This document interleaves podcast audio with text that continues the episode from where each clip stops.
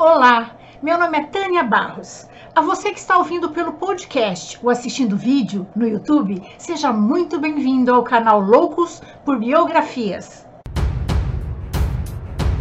Mas antes de começar, eu gostaria de agradecer aos apoiadores do canal no Catarse. E se você também quiser se tornar um apoiador do canal, o link do projeto está logo abaixo na descrição da biografia. As contribuições, por menores que sejam, me ajudam a manter o canal. Agora vamos lá, senta que lá vem história. Hoje vamos conhecer a biografia do bandeirante paulista Anhanguera e do seu filho, de mesmo nome, conhecido como o segundo Anhanguera.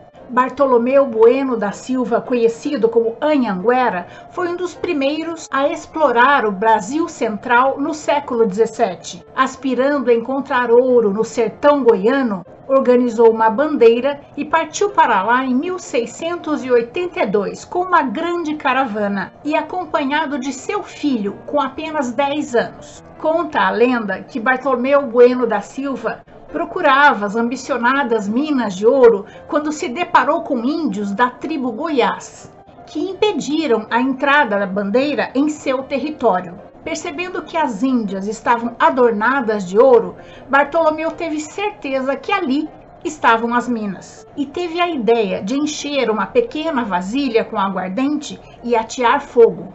Os índios acreditaram que a água estava pegando fogo e diante da ameaça do bandeirante Bartolomeu de queimar seus rios e lagos, os indígenas renderam-se e não só permitiram a entrada dos exploradores em seu território, como ainda lhes revelaram a localização da mina. Foi então que Bartolomeu Bueno da Silva recebeu dos índios o apelido de Anhanguera, que significa diabo velho ou espírito maligno. O segundo Anhanguera, Bartolomeu Bueno da Silva Filho, nasceu em 1672 em Parnaíba, no vale do rio Tietê, em uma vila onde se aglomeravam os sertanistas em São Paulo. Desde criança, segue nas caravanas do pai, o primeiro Anhanguera. Com 12 anos, percorre o interior de Goiás, área que não era de domínio tupi por isso bem menos conhecida pelos mamelucos, que são filhos de brancos com índios. Apesar das descobertas minerais feitas por seu pai, o segundo Anhanguera toma outro destino na vida. Em 1701, migra para Sabará e é nomeado assistente do distrito. À medida que aumentava a exploração de ouro em Sabará e, consequentemente, a remessa de ouro para a metrópole, cresciam também os números de exploradores e vários conflitos surgiram na região. Em 1720 foi oficializada a independência de Minas Gerais e os paulistas procuraram outras zonas de mineração. O governador Rodrigo César Menezes, que sabia das antigas descobertas do seu pai, passa a oferecer poderes crescentes para Anhanguera e sua família irem buscar ouro na região que tinha percorrido com seu pai na infância. Então Anhanguera muda a sua vida e das pessoas próximas. Convence seu rico genro, João Leite da Silva Ortiz, a se tornar seu sócio, deixando para trás a região do Curral del Rei, atual Belo Horizonte. Já seu irmão Bartolomeu Paz entra no grupo como financiador em São Paulo.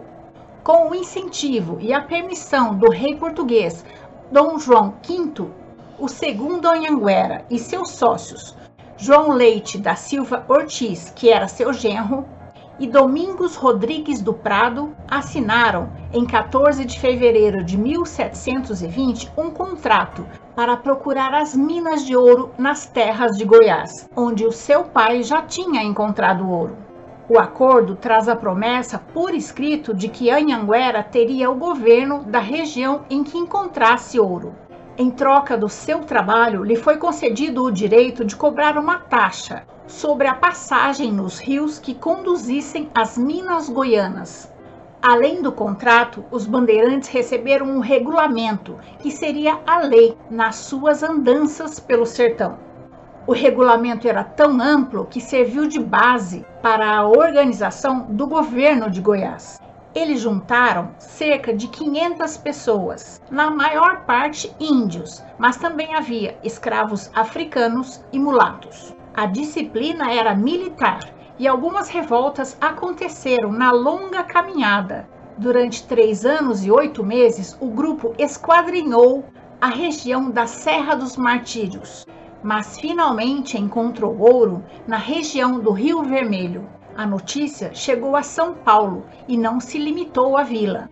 Em menos de uma década, só a população de escravos africanos em Goiás chega a 10 mil. Anhanguera manteve o poder sobre esse aglomerado até encontrar um governador realmente ambicioso. Antônio da Silva Pimentel teve a ousadia de mandar abrir a arca com cerca de 60 quilos de ouro de impostos de Mato Grosso trocar o conteúdo por chumbo e despachar a nova carga para Lisboa. Sabendo que seria processado, trata de arrancar o que pode enquanto não chega a intimação. Manda prender Bartolomeu Paz, irmão do segundo Anhanguera, alegando desvios na cobrança de impostos. João da Silva Ortiz, genro de Anhanguera, fica sabendo da notícia, vai para São Paulo e acaba sendo envenenado sobra para Anhanguera tentar remediar a situação, mas ele também acaba sendo processado por desvio de autoridade. Com a suspeita de contrabando, estabelece-se uma ouvidoria e a criação da Capitania de Goiás. Acusado de sonegação de impostos, o segundo Anhanguera foi perdendo prestígio e, por fim, o cargo de capitão-mor dado pela coroa, e sua autoridade foi sendo limitada pelos delegados do rei Dom João V.